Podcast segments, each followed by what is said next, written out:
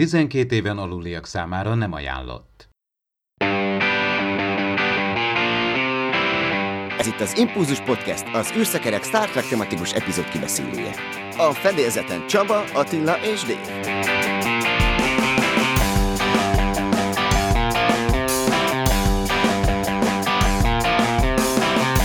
Szeretettel üdvözlöm a kedves hallgatókat, 163. adásunkban az eredeti sorozatot búcsúztatjuk el, méghozzá a legemlékezetesebb pillanatok felidézésével. Beszélgető társaim természetesen ma is Attila és Dév. Sziasztok srácok! Sziasztok! Sziasztok! Mielőtt eredeti sorozatozunk, nézzünk meg egy közelgő könyv megjelenést. Hát ha a macskák beszélni tudnának, vagy hogyha Star Trek epizódokat tudnának írni, akkor lehet, hogy más lenne egy kicsit a narratíva, de hát ez ki fog derülni, hiszen jön egy olyan kiadvány, ami Booker macskáját, Grudge-ot helyezi a középpontba, és elvileg az ő szűrőjén keresztül kapjuk meg a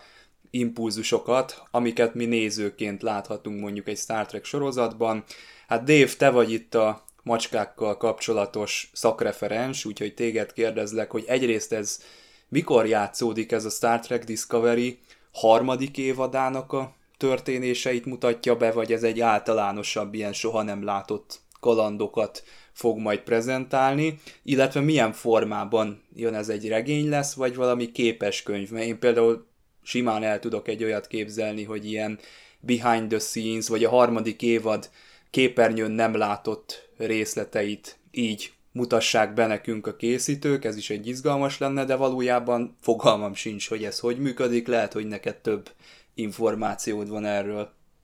Egy illusztrált képes könyv, ahol uh, fotók és hát talán még lehet, hogy kézzel rajzolt uh, illusztrációk is helyet kapnak. Sajnos még a könyv belsébe nem kaptunk betekintést, még a borító is uh, ideiglenes.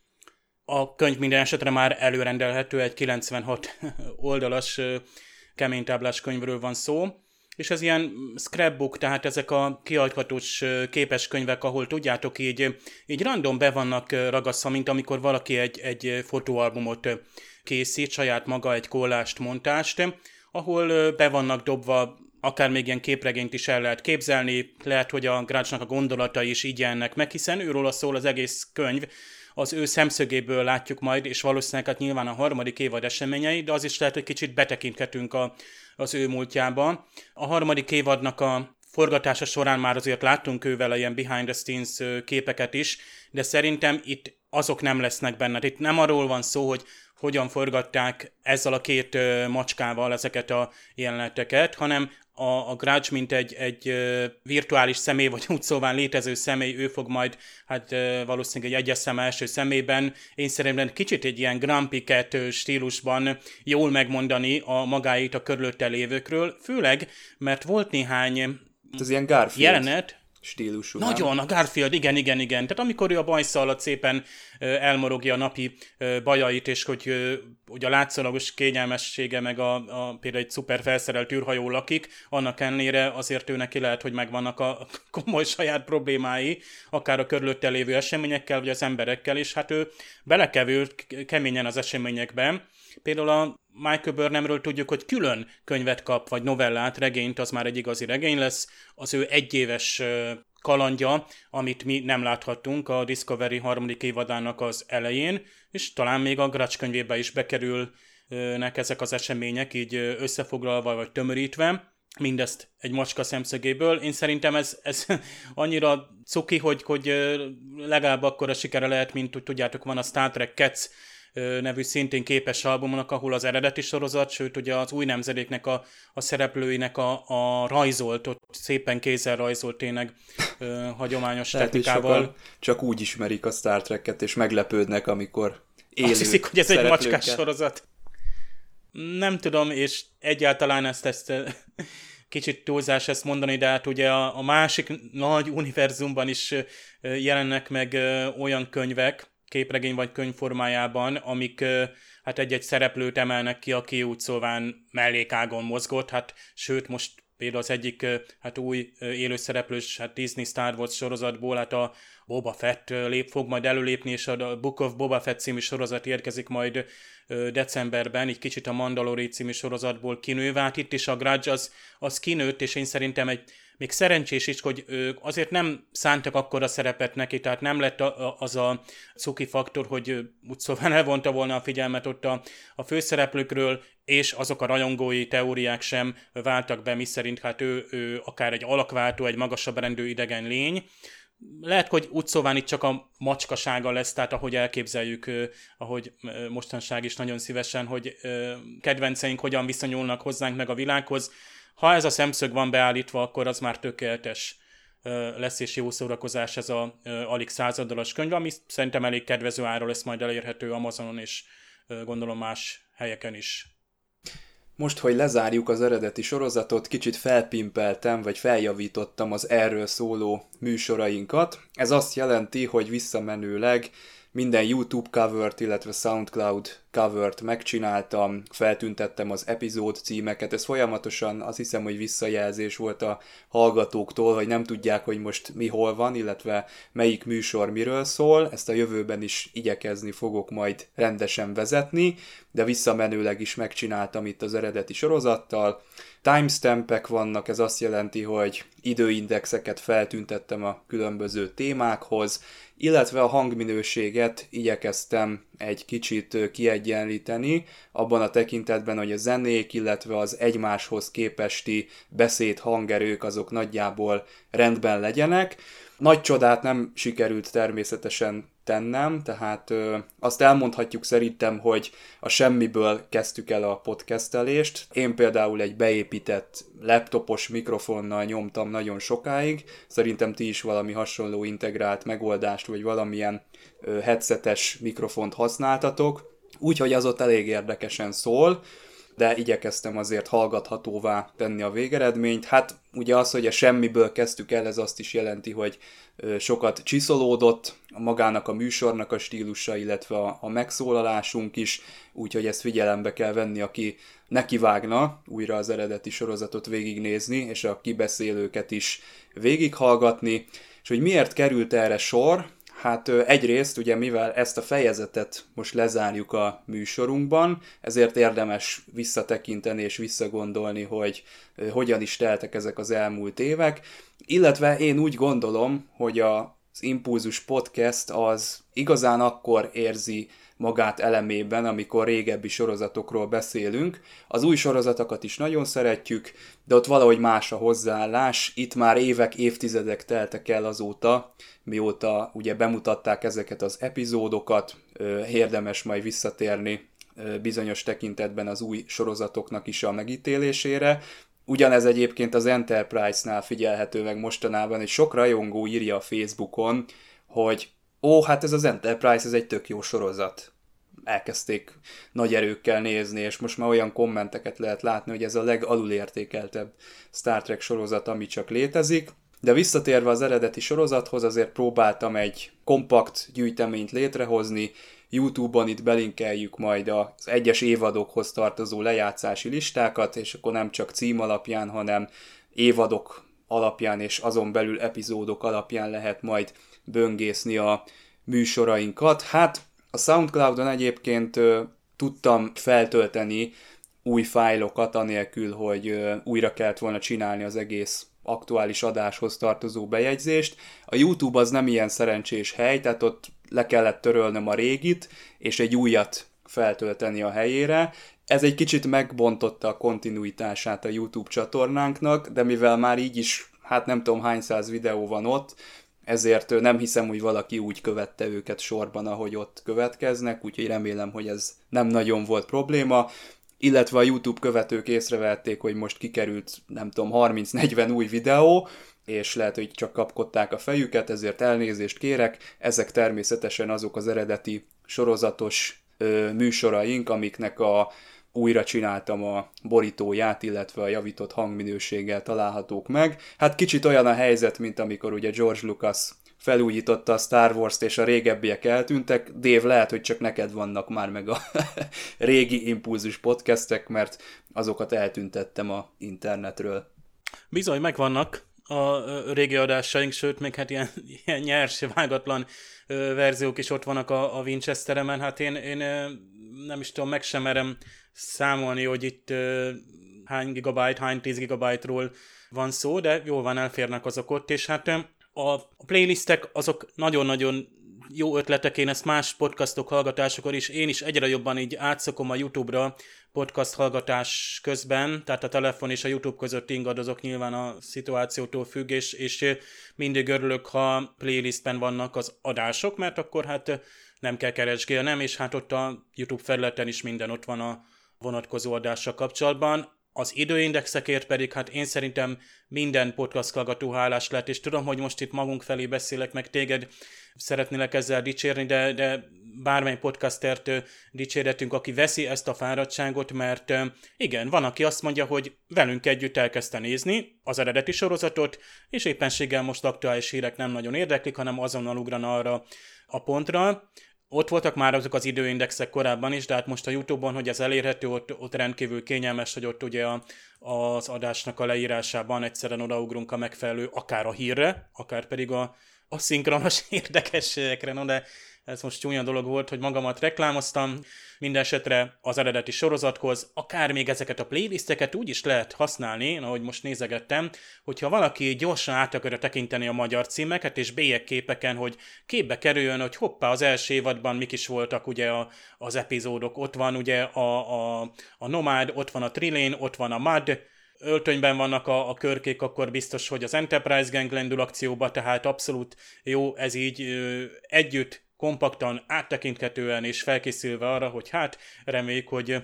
nem azt mondom, hogy nekünk lesznek új rajongóink, hanem kifejezetten az eredeti sorozatot fedezik fel, vagy régi rajongók rákapnak a, a, arra, hogy milyen jó is újra és újra nézni a toszt. Figyelem! A műsorban spoilerek bukkanhatnak fel.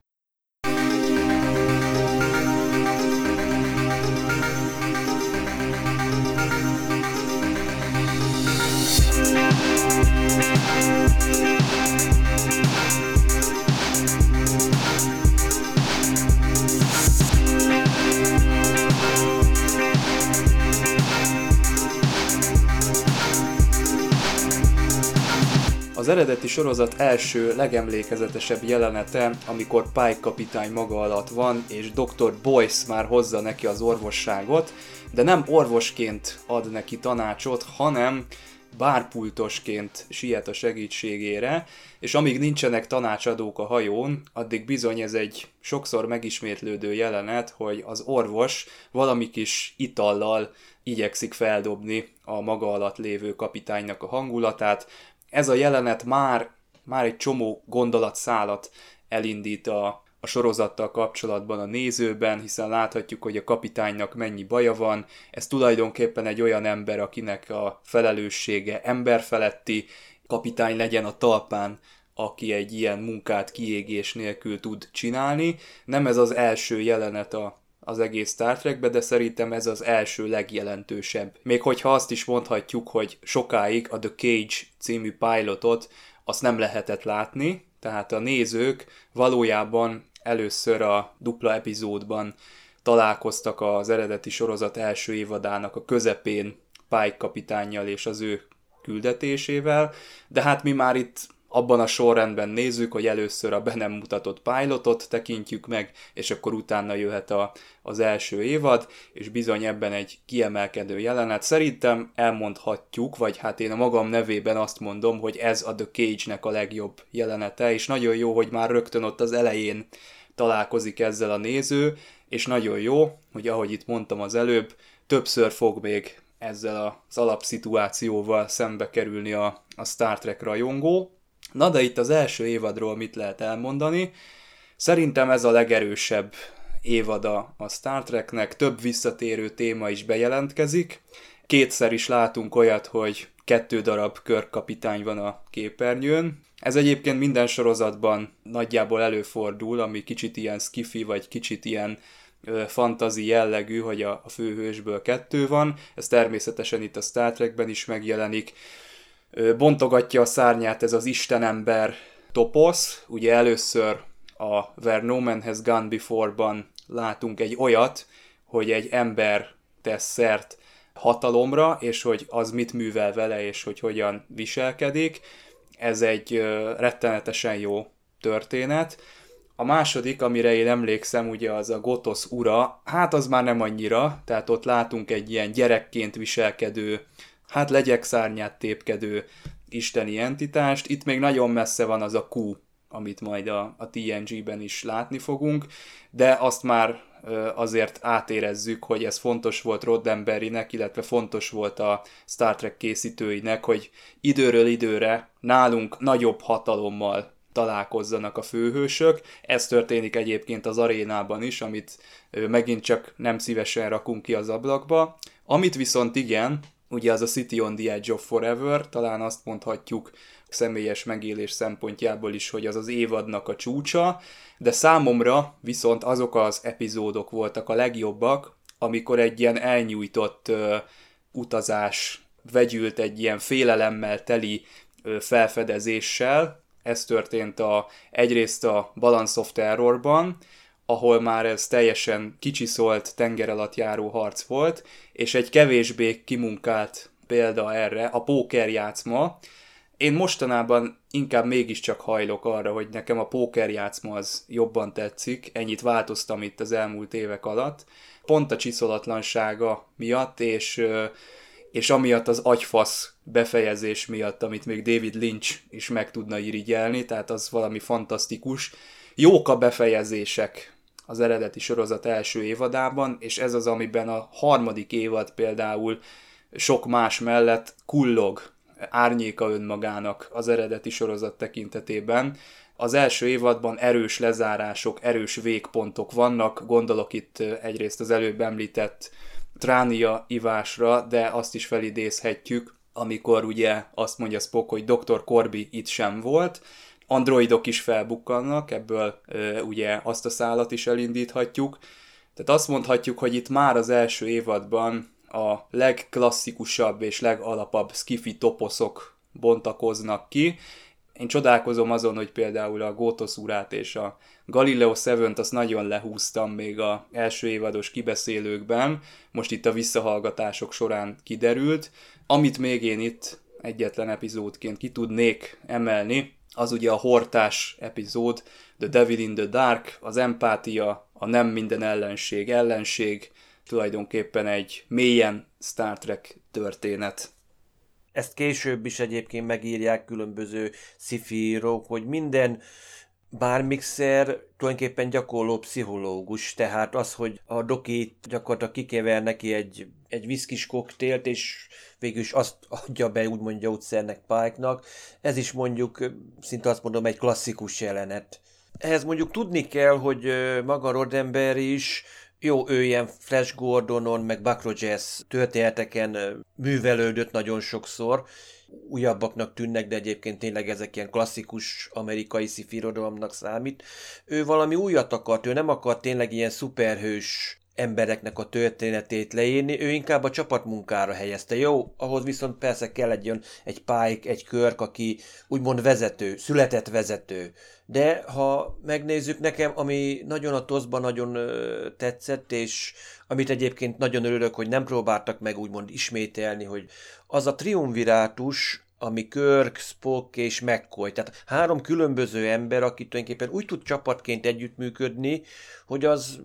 tényleg ezt tanítani kellene, mert tényleg, ha megnézzük utána a későbbi szolgálatokat, sehol nem próbálták meg ezt utánozni, hogyha ők hárman leülnek, plusz még akkor ugye ott vannak, bevehetjük ebbe a csapatba Scottit, Uhurát, Csekhovot vagy Zulut is, de ami ilyen jól működött, ilyen azt mondom, hogy szinte zöggenőmentesen a szinte majdnem minden epizódban, ez nagyon kevés példát lehetne erre mondani, és mindegyiküknek volt valami kis apró kis tikja, ami úgy menet közben kiderül a, ebbe az egész uh, sorozatban, hogy itt nem szuperemberek, hanem itt ilyen csapatmunk, hogy, hogy csapatként dolgoznak különböző karakterű és akár kinézetű, sőt származású emberek is. Tehát, és amit mondjuk például az egyik kedvencem itt például a Horta, külsőre ronda-ronda, de tulajdonképpen egy olyan lény, ami csak az utódokat, a civilizációt jelentő utódokat próbálja megvédeni, és, és nem akar mindenáron támadni ránk. És azért a sorozatokban jó, nagyon sokszor találkozunk úgymond gonosz vagy hátsó szándék idegenekkel is, de nagyon sokszor,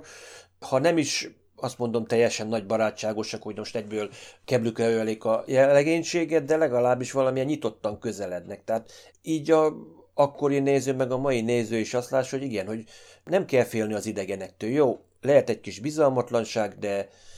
túl tudnak nézni a külsőn. Hát egy hortárnál is az ember ránéz ronda. De most nézőpont kérdése. Szerintem meg mondjuk például a vulkáni fül neki nagyon tetszik. Pont az ilyen kis apróságok miatt, amik így szépen hogy összeadodnak akár az e- első évadba, vagy a többi évadba, amik nagyon előre viszik ezt a sorozatot, és és talán ennek is köszönhető, hogy nem maradt egy egyszerű sorozatként a 60-as évek aranykorából, hanem utána ráépült egy egész univerzum.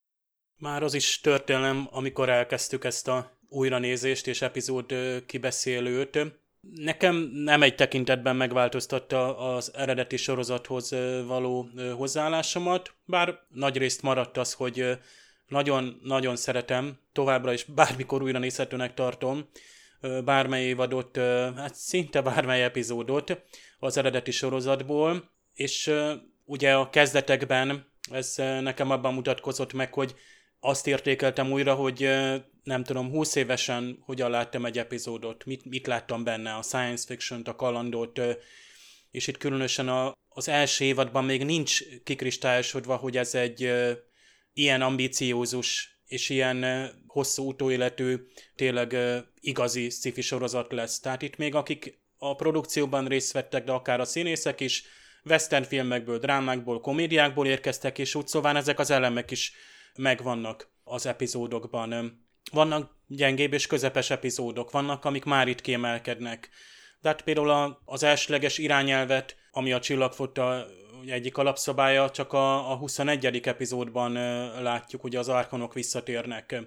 vagy ott van említve először. Nyilván, hogy ott van, tehát, illetve hát kérdezzük, tehát amikor már trekkerként, meg Star Trek ismerőként, szakértőként, vagy nem is tudom, rajongóként, komoly rajongóként nézzünk vissza, és mindig az újabb, újabb és újabb sorosztok fényében ugye nézzük újra itt ezt a legelső sorozatot, akkor azért fölmerül az, hogy mennyiben tudunk semlegesek lenni, tehát mennyiben van a fejünkben ott a, az összes többi sorozat által bennünk fölépített csillagflotta eszménykép, a Rodemberinek a, az ideái, és azt vetítjük úgymond vissza, és ezért istenítjük ezt a sorozatot, vagy már önmagában. Én, én azt mondom, hogy önmagában, mert a, tehát ott van tényleg, amit itt, itt Csaba, te is kiemelsz, hogy a legelső epizódban a be nem mutatott pilot epizódban ott van egy, egy tehát nem egy, egy hős előttünk, hanem már egy kicsi megfáradt kapitány, és nem újonnan jön a hajóra, hogy például elvárnánk egy teljesen új sorozattól, lást, például az új nemzedék, Pikár kapitány, akkor kapja meg az Enterprise-t, van már mögötte tapasztalat, de új a legénység és új a kapitány.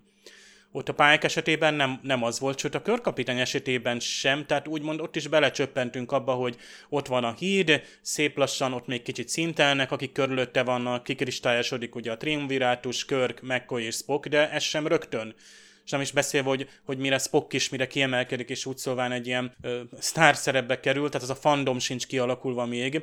Ahogy mondjuk a, a rutint később szerzik meg a, a színészek, az írók is, tehát amire azt mondjuk, hogy hú, a, nem tudom, a Gene L. Kuhn ö, által filmezett epizódok milyen erősek már mondjuk az első évadban, akkor már ugye eltelik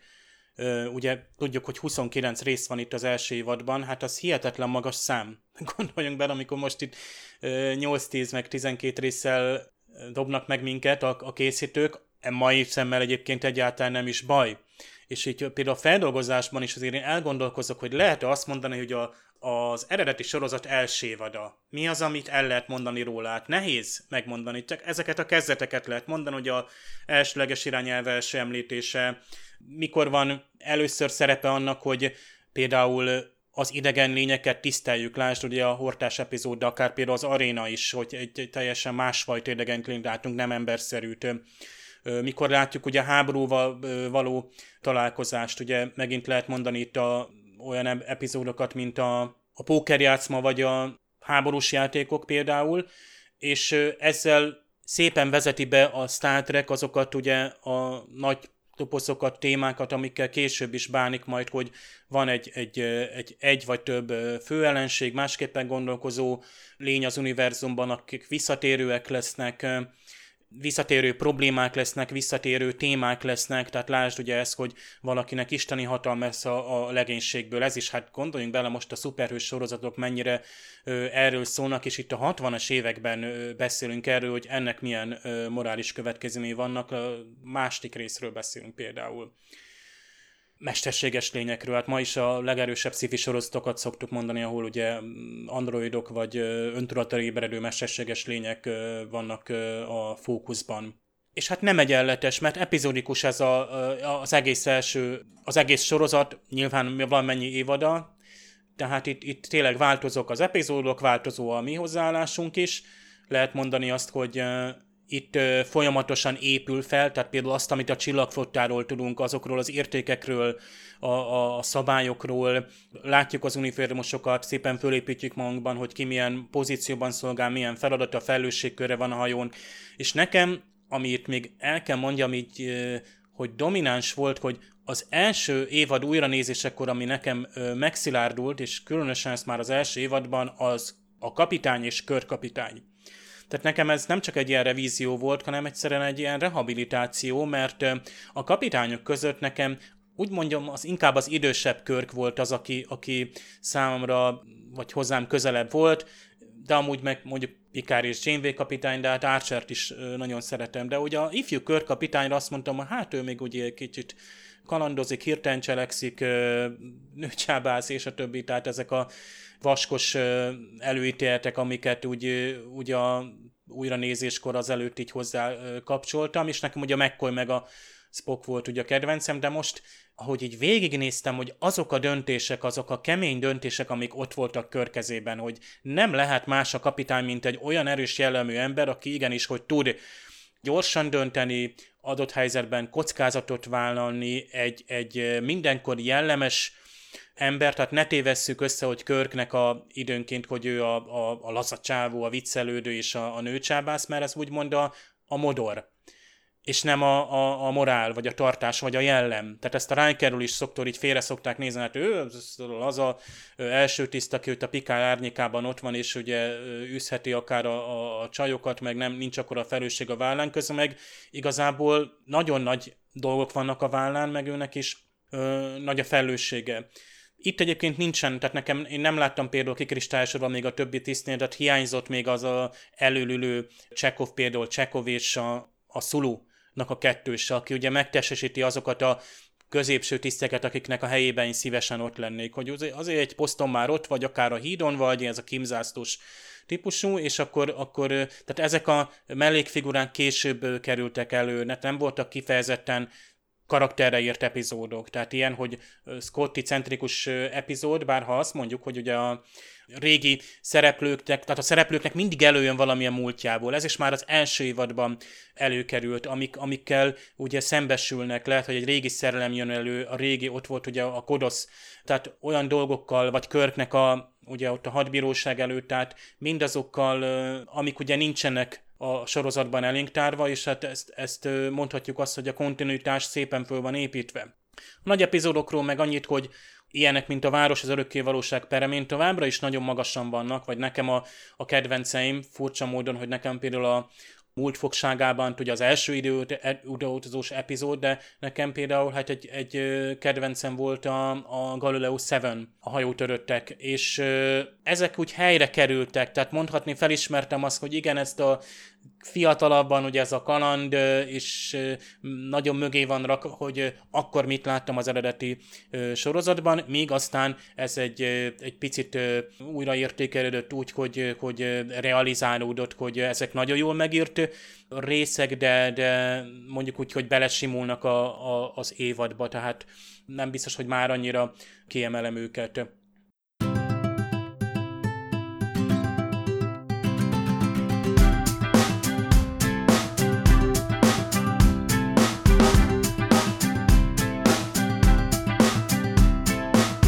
Nagyon erősen indít a második évad. Ugye Spock van a középpontban, szerelmi láz, mindenki kíváncsi volt már a nézők közül Spocknak egy kis hátterére, és ezt meg is adták a készítők. Istenek alkonya, Tulajdonképpen én azt mondom, hogy az Isten és ember toposz itt készen van, megérkezik a sorozat, minden, amit el lehet mondani ebben a témában, az Istenek alkonya elmondja, legalábbis az eredeti sorozatban, innentől kezdve már csak rosszabb istenes epizódok jönnek. A Mirror Mirror, ugye Jerome Bixbynek egy iszonyatosan jó története, amit aztán iszonyatosan széthasználnak a Star Trekben. Nem szeretem a tüköruniverzumot, az eredetit, ezt a Mirror Mirror részt viszont nagyon. Talán az Enterprise az még egy kicsit poén, ami ott van az a dupla epizód,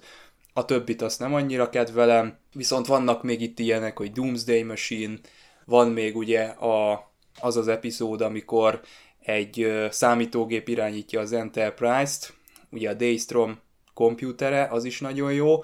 de számomra talán itt a torony magasan, ami kiemelkedik, és ez abszolút egy nagyon szubjektív dolog lesz, az a metamorfózis. Nekem ott Ralph Senenskynek a rendezésében annyira összeérik a, a zene, a képek, a történet, hogy egyszerűen egy tökéletes hangulatbomba lesz a végeredmény. Egyébként Zefran Cochrane-en kívül akárki szerepelhetne benne, ez akkor is nagyon jó lenne. Kiemelném még a Journey to Babel-t, ami rávilágít arra, hogy a Star Trek tulajdonképpen az emberiségnek egy kiterjesztése a világűrbe, ahol ugyanúgy diplomáciai összejövetelek vannak, és humanoidok beszélgetnek, csak valamilyen űrhajón vagy űrállomáson teszik meg mindezt. Ez kicsit bemutatja, hogy hogyan működik a Star Trek, illetve hogyan működnek a skifi sorozatok. Oroszok helyett klingonok vannak, mit tudom én, kínaiak helyett romulánok vannak, de tulajdonképpen ugyanarról van szó, csak ami a Földön már megoldódott probléma, az a világűrben még kérdés. És hát itt van a második évad egy átívelő háttér története, hogy Gene L. Kuhn kísérletezik a humorral. Ennek egyik ö, példája ugye a Mad epizód, amire azt hiszem, hogy mind a hárman igyekeztünk azért kiemelni természetesen a jó pontjait, de megállapítottuk, hogy ez ez azért már sok, ami a humort illeti, illetve ott van a triblis epizód, ami szintén a könnyedebb végét fogja meg a dolognak, úgyhogy volt egy ilyen korszaka is az eredeti sorozatnak. Cochrannek így a karakterét mondjuk érdekes összehasonlítani, hogy, hogy milyen úgymond a későbbi, korábbi karaktere, amit látunk majd a kapcsolatfelvételbe, hogy ez a Cochrane, ez nem olyan keserű, meg nem olyan életunt figura, mint mondjuk ami ennek mutatják, amikor a Phoenix rakétát felbocsátja, amikor a történelmi repülést végrehajtja. Mennyit tud változni úgy lassan az az ember, ha nem is 200 év alatt, de, akár évtizedek alatt is, hogy a jelleme hogy megváltozhat, hogyha akár mondjuk magányosan él, vagy pedig, hogyha kap valami új célt, egy új feladatot. Éppen úgy, mint ahogy azért Pike-nál is láthattuk. Hát nekem mondjuk Csabával jelentétben az ilyen tükörepizódok kedvenceim, tulajdonképpen megmutatják, egy görbe tükröt tartanak elénk, hogy igen, ilyen gonoszak is tudunk, tudunk lenni, hogy bennünk van ez a, ez a fajta sötétség is, nem csak a fénynek a lehetősége van meg, hanem a, építhetünk valami nagyon gonoszat is, és sajnos erre történelmi példák is vannak, és van ilyen epizód egyébként, egy másik is a, ebbe a második évadban, lásd a negyedik birodalom, hogy ott is hogy jó szándékból, nem jó szándékból, ott is megpróbálnak felépíteni egy tökéletesnek vélt államot, birodalmat, de hát tudjuk, hogy, az, hogy, hogy ért véget úgymond a példány is. Az, hogy ezekbe, ebbe a sorozatban is megvan az az ív, vagy akár az évadban is, ami tulajdonképpen végigmegy az egész sorozaton, hogy akkor is, hogyha vannak gyengébb, meg erősebb részek is, de mégis összességében pozitív a értékelésünk. Akár még ha negatív karaktereket, vagy nem, azt mondom, szürke karaktereket akarjuk nézni, mint akkor lássuk. Láss például tényleg itt, ahogy Mad van. Itt már volt idő erős külső karakterek bemutatására is, bár szerintem már az első évad is hozott azért néhányat, tehát ha azt mondjuk, hogy a, a, a végítélet fegyvere, vagy a MAD, vagy tényleg a, a metamorfózis, ott, ott lehetett már eljátszani azzal, hogy hogyan változnak a fő karaktereink hozzáállása egymáshoz, illetőleg erős külső szereplőként, ahol szerintem a vendégszínészek is kitettek magukért, és hát itt már a második évadban ezt a rutint is megfigyelhetjük. Nyilván ezt is így utólag mondhatjuk, amikor már egy a produkciós hátteret is jobban ismerjük, vagy tudatosabban ennek utána néztünk az, akár az adásokhoz kapcsolódóan is, hogy itt állandósult az íróstáb, a rendezők vissza-visszatértek, és egymásnak adták át a, a, a stábot, tehát amit mai produkcióknál is azért megszokunk, hogy van egy, egy, egy írószoba, van egy rendezői gárda, akik vissza-visszatérnek, és rutinosan kezelik a, a színészeket, akiknek aztán ö, tágabb terük van és lehetőség, hogy kibontakozzanak, bár nyilván itt még mindig a főszereplőkre koncentrálunk. Nekem különös volt néhány epizódnak az, az újraértékelése olyan szempontból, hogy például a szerelmi láz, az nekem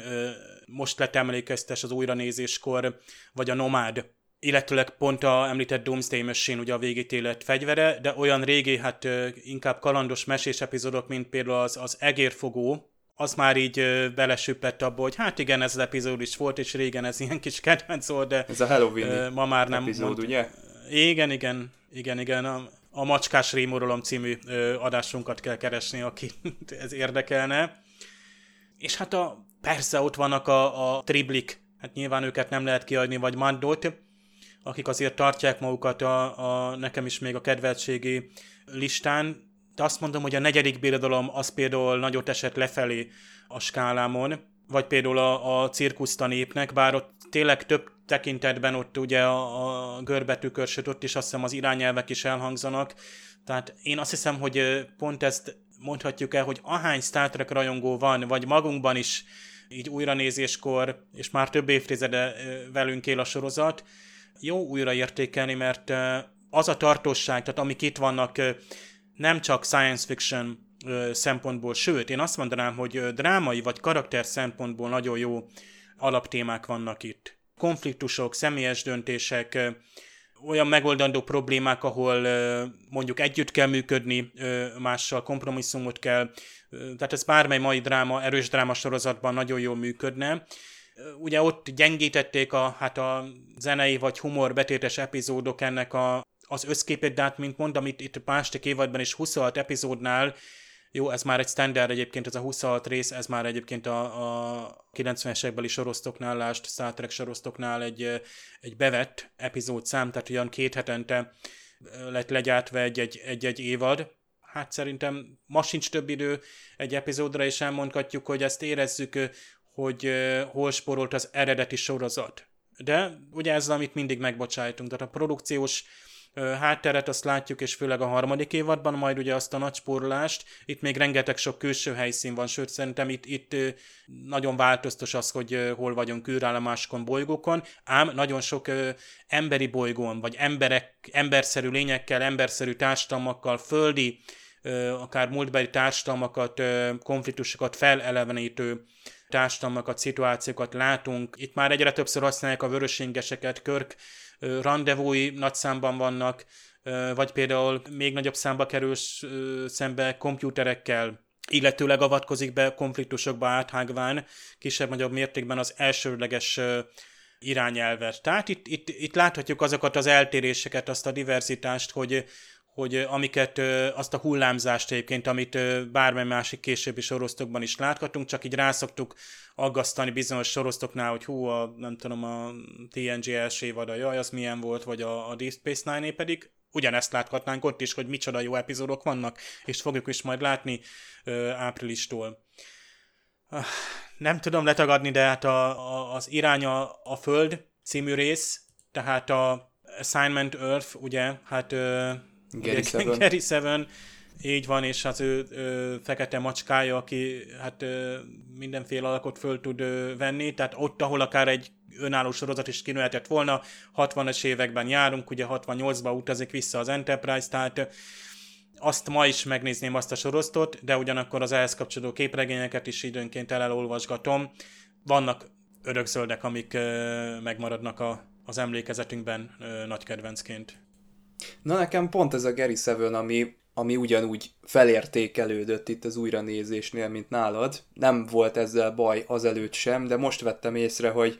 ez basszus, ez nagyon tisztességesen össze van rakva ez a rész. Tehát az a díszletek, bútorok, ahogyan az meg van csinálva, a történet is jó. Akik esetleg csukott szemmel nézik csak az eredeti sorozatot, én még nekik is ezt tudom ajánlani, mert ez, ez megállja a helyét még mai szemmel is szerintem így produkciós szempontból, illetve az egésznek a design szemlélete az, az valahogy olyan időtállóvá teszi azt a részt, illetve az egész eredeti sorozatban egy hatalmas nagy meglepetés számomra Return to Tomorrow, a visszatérés a holnapba, erre nulla százalékig emlékeztem erre a részre, hogy ez létezik, de akkora meglepetés volt, hogy egyszerűen hihetetlen élmény volt ezt megnézni, tulajdonképpen egy 10 per 10-es élményt jelentett ez számomra.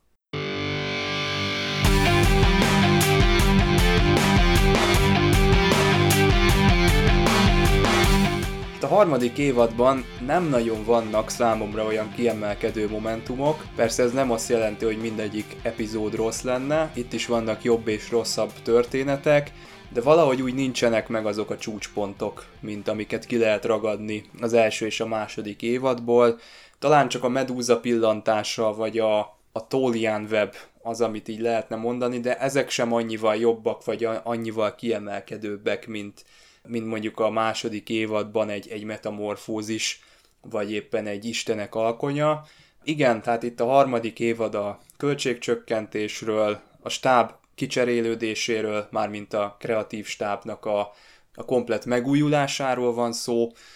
és ez érződik a sorozaton. Tulajdonképpen, amit már a első évad esetén elmondtam, hogy csak árnyéka önmagának, ezt én tartom, bár jó szórakozást nyújtott itt az újranézések során, vannak jó pillanatok, de összességében véve egy kevésbé jól sikerült hattyú pedig a Star Trek sorozatok általában a harmadik évadnál kezdenek jobbak lenni, már ami a későbbi szériákat illeti, de itt valahogy sajnos vége lett a dalnak de mondjuk én akár a menekülés a tegnapba is valamilyen szinten oda raknám, hiszen itt is megint megtudunk valami érdekeset Spockról. Nekem mondjuk különösen a folytatásai ennek az epizódnak mondjuk nagyon tetszettek, hogy igen, hogy itt itt azért kiderül Spockról, hogy az ő mégse száz százalék vulkáni, hát eddig is tudtuk, hogy ő nem egy, hogy ő tulajdonképpen ő egy félig ember, félig vulkáni, és Na itt, itt látszik, hogy na most milyenek voltak, hogy mégse a tökéletességre törekszik, és mégis az a tökéletesség, az mégsem tökéletes. Tudom, ez ilyen fából vaskarika, de tulajdonképpen a Star nagyon sokszor erről szól, hogy mindig találkozunk valamivel, ami azt mondom látszólag tökéletes, meg hú, követendő példa, de biztos, hogy van benne valami kis gigszer, ami nem stimmel, és ami mondjuk a harmadik évadnál pozitívnak mondom, hogy itt nagyon sokszor itt több alkalommal is megjelennek olyan világok, például egy téma szempontjából, hogy olyan civilizációkat is bemutat, ahol tulajdonképpen megrekedtek a úgymond a csillagközi utazás előtt. Hát akár ha gondoljuk a jó és rossz csatájánál is, nem tudjuk, hogy egyáltalán van-e csillagutazásra képesek-e akkor a Szárpiedon is egy olyan világ, ahol nincsen űrutazás. De viszont időtechnológiájuk van, vagy akár a kőrhajót. Jó, mondjuk ott egy olyan civilizációnak a leszármazott, hogy akik elfelejtették, hogy egy űrhajóban vannak, azt hiszik, hogy valami nem tudom mibe vannak, hogy gyakorlatilag semmit nem, nem tudnak arról, hogy milyen nagyszerű civilizációnak voltak ők a leszármazott, hogy túlélők, túlélők gyermekei. De ugyanúgy benne vannak a úgymond a kultúrhéosz vonal megmarad, hogy igen, hogy valamikor meglátogatták a Földet különleges idegen lények, akik segítettek nekünk, segítettek a civilizációnknak. Úgyhogy összességében én azt mondom, hogy azért a harmadik évadnak is vannak jó epizódjai, de tényleg látszik az, hogy a, ez a költségcsökkentés meg mintha úgy kifulladna a sorozat, és majd csak utána volt a próbálkozás, hogy akkor rajzfilmbe elmondani, amit amit nem mondtak el. És még ekkor még semmit nem láttunk arról, hogy magához a sorozathoz, majd a mozifilmekhez elkezdtek íródni olyan kvázi hivatalos regények, képregények, amik nem ténylegesen adaptációk voltak, hogy nem a az eredeti mondjuk a mozifilmnek, vagy a valamelyik epizódnak a ténylegesen a történetét van lerajzolva, vagy megírva, bár vannak ilyenek is, hanem egyszerűen új dolgokat is kreáltak hozzá, hogy új ötletek jelentek meg, amelyek nem kerültek,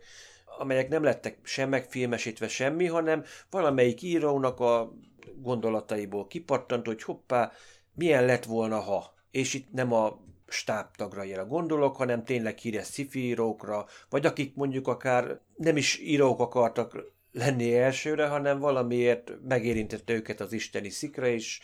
vagy pedig már maga híres író volt, és na, akkor egye fene, én is megpróbálom, mert szeretem a Star Trek-et, akkor írok egy, megpróbálkozok én is egy saját írással. Tehát eh, ahhoz képest eh, ez a harmadik évad, hogy tényleg azt mondjuk, hogy tényleg fut ki, azért sok minden mondjuk inspirálta más, úgymond akár Star Trek regényeket, képregényeket, tehát valamilyen szinten ennek a harmadik évadnak is van egy elég komoly öröksége. Igen, mert a rajongók azok legalább annyira lelkesen kitartottak a Star Trek mellett, mert ekkor már megvolt az a fanbázis,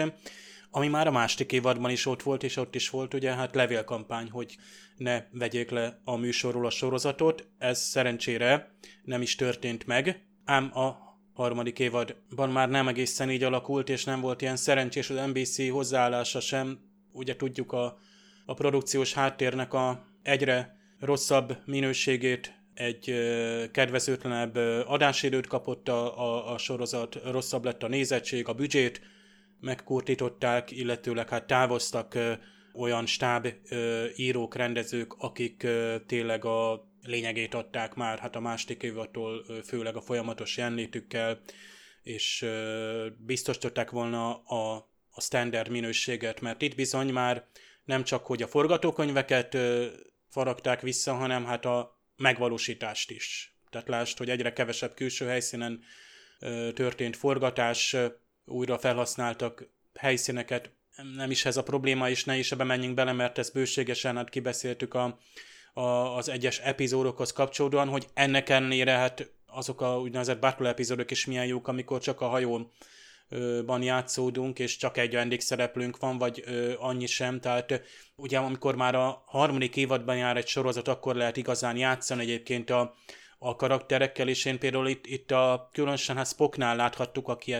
több okból is kiemelkedett ebből a három főszereplő alkotta a triumvirátusból, és szinte ilyen átívelő szálakat kapott ő legalábbis én ezt csak most a újra nézéskor vettem észre, hogy hát ami a második évad elején elkezdődött, hogy hát Mr. Spock személyes vagy érzelmi élete ott van, az, az folytatódik. Igaz, hogy a Spock agya egy, egy elég uh, silány és most sem magasabbra értékelt uh, epizóddal indít rögtön a harmadik évad, de vissza-visszatér az, hogy Mr. Spock nem egészen az a rideg és szikár vulkáni, akit ugye megszokott a néző, és finoman játszottak azzal a gondolattal, hogy milyen potenciál van egy ilyen szereplőben. Ugyanakkor ugye azok a klisék megmaradtak, bár ezek a kínosabb, humoros részek eltűntek egy-két kivétellel. A tiszta akciós részekből volt így, így több, amiknél kevesebb volt a mondjuk úgy a jó Star Trek-es epizód, amire azt mondjuk, hogy hú, hú itt egy, egy milyen nehéz helyzetben volt mondjuk a, a, a körkapitány, vagy egy milyen, milyen ö, különös fura társadalom, amit itt ö, akár meg kellett változtatni, vagy amire ö, rátaláltunk, bár jó néhány példa volt itt is, csak ugye már itt vissza-visszatértek azok a, a gegek vagy klisék, amiket ugye akár a Star Trek önmagából vett. Tehát mondtuk, hogy jó, hát felidéz az első-másik évadból motivumokat, ez, de hát még csak a harmadik évadnál vagyunk, mi van akkor a többi sorozatnál, amikor azt mondjuk, hogy a, a nem tudom, a TNG Voyager az is egyfajta rezümét ad a, a best of TOS sci alapötletekből, abszolút nem baj. Egyébként hát én, én, én mindig imádom fölfedezni azt a későbbi soroztokban, meg nyilván az agyunkban már nem tudjuk elkülöníteni, hogy, hogy itt, itt volt egy, hú, itt is volt egy ilyen bolygó, egy ilyen képességű idegen lény, egy ilyen találkozás, egy ilyen konfliktus, amik uh, ilyen örök toposzok, ahogy szoktuk mondani, amivel nyugodtan gazdálkodhat a Star Trek, meg más uh, sci-fi sorozatok is. Potenciál nem lett kihasználva, ugye egy kevesebb epizód számmal uh, zárt az évad, tehát William Shatner rendezésére sem kerülhetett sor, de voltak mindenképp most is általam is magasabb értékelt ö, epizódok, vagy újraértékeltek, fel, újra felfedezett epizódok, kifejezetten például az elveszett paradicsomra, ugye az obeliszkes részre gondolok. Továbbra is nagyon szerettem ugye a, a visszájkeltőt, ugye a kényes egyensúly a klingonék és az emberek között számra mindvégig egy, egy alapvető Star Trek epizód, ahogy a Tolian Web ugye a pók hálójában is, és természetesen a nemrég megtekintett és két héttel ezelőtt kibeszélt menekülés a tegnapban, hogy aztán én azt mondjam, hogy a harmadik évadból különös módon sok epizódra emlékeztem, valami miatt a, talán volt egy olyan szokásom, hogy ilyen kedvenceket rendszeresen elővettem, vagy ha az volt éppen a valamelyik csatornán, akkor azt leültem megnézni, de ha azt láttam, hogy á, most ez egy nem kedvelt epizód, azt átugrom, és most itt nyilván nem tudtuk átugrani, tehát itt most egy nagyon sajátos módon én szerintem... Az impulzus terror itt nem hagyott lehetőséget a skippelésre. A hallgatók így van, a hallgatók elől elrejtve maradtak azok a ö, adás végén megbeszélések, amikor hát ö, éhes cica ábrázattal ugye próbáltunk könyörögni Csabának, ö, hogy nem lehetne ezt epizódot kihagyni, nem tudom, a, a mit mondjuk most, ugye Platón most a gyermekei esetleg ott átugorni, nem? Hát pedig Jó, a Platón igen. most a gyermekei, úgy emlékszem, hogy végül is egész jól jöttünk ki belőle, vagy úgy újraértékeltük. Igen. A Children Shell Lead volt Igen, egy mert... ilyen, amire emlékszem, hogy Igen. ott az erős volt, hogy esetleg felejtsük el, hogy létezik. Hát igen, megtanultuk elfogadni, értékelni, újraértékelni az epizódokat. Szerintem itt a harmadik évadnál lehet, hogy több törölem kellett ezeknek az epizódoknak az újranézéséhez. Még azt is bevallom, hogy lehet, hogy itt volt az, hogy többször néztem az órámra, hogy hú, hát 50 perces epizód azért itt, itt és igazából a, a dráma vagy a cselekmény az lehet, hogy 35 percbe belefért volna. Tehát egy, lehet, hogy mostanság vannak ilyen 30 perces sorozatok, amik egyébként furcsa módon néha elkezdenek hízni, és ilyen 48 perces epizódokkal zárják az évadot, ugye odaállt a másik nagy univerzumban, és uh, így belegondolok, hogy ez az 50 perce, nyilván ezt a három évad során tartotta azért a, a, a sorozat, hogy milyen lehetőségeket adott. Gondoljatok például a, tehát a maga a dramaturgia, hogy mondhatjuk azt, hogy lassú a dramaturgiája a sorozatnak, de hát itt van azok a közelik, amelyeket bizonyos rendezők, és most nem jut eszembe az a rendező, aki ezt rendszeresen használt, azokat a furcsa beállításokat, akár amik a első két évattól is ö, ö, eltértek, tehát néha olyan szemszögből láttuk mondjuk a, a hírat. Tehát voltak itt kísérletezések, és szerintem itt nagyon kíváncsi lettem egy negyedik, ötödik évadra, és voltak éppen ezt burkoltam, meg is kapjuk, hát hiszen ott van a rajzfilm sorozat, vagy hát az előzményeket megkapjuk, ugye száz évvel korábban ott van az Enterprise az utójátéka, hát több évtizedes utóélete, hát hivatalosan kánonog ott van a mozifilmekben a, a sorozatnak. Tehát ez, ez, ez egy hihetetlen lehetőség volt, hogy 6, illetve 7 mozifilmben is ott van még körkapitány, sőt még plusz háromban, tehát ha úgy vesszük, hogy a 13 mozifilmből igazából csak háromban nincs ott körkapitány valamilyen formában, tehát ez bizony szerintem nagyon nagy szó, hogy mondjuk úgy, hogy ha nem is a legszebb zárás után, abszolút nem mondanám ezt csúfos bukásnak, inkább a, a csatorna nagyon rosszul pozícionált, és szerintem ez később is évtizedek múlva más csatornákról ugyanúgy el lehet mondani, hogy milyen csúnya csatorna a CBS, a Fox, milyen ódivatú, mennyire nem veszi észre, hogy a Star Trek milyen értékes, bármiről el lehet ezt mondani, de az, hogy aztán a, hogy igenis voltak emberek, és volt produkciós háttér, hogy észrevegye, hogy milyen értékes ez, és volt folytatás, az, az fantasztikus. Hát a 70-es években is rajzfilmsorozat, a mozifilmek, és folyamatosan jelen volt a Star Trek, tehát a, vagy mondjuk úgy, hogy körkapitány ott volt. tehát igazából, és, és itt van 90 évesen William Shatner, tehát nekem ez egy nagy Shatner ilyen, ilyen, ilyen életút újraértékelés volt, mert közben néztem Shatneres dokumentumfilmeket is, amikor elment Stephen Hawkinghoz például, vagy az is Shatner dokumentumfilm volt, amit szintén így a ilyen TOSZ epizódok között néztünk meg a Káosz a hídon.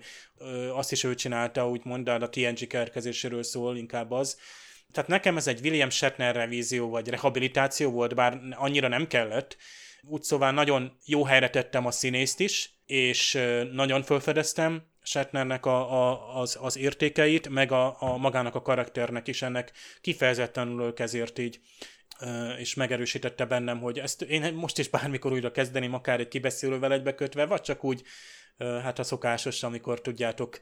hogy ez a kellemes szórakozás, amikor azt mondod, hogy hát mi az, amit legjobbat tehetsz egy, egy, egy, egy délután, egy este, hogy megnézel egy Star Trek epizódot, és igenis az eredeti sorozatot nagyon szívesen újra nézzük.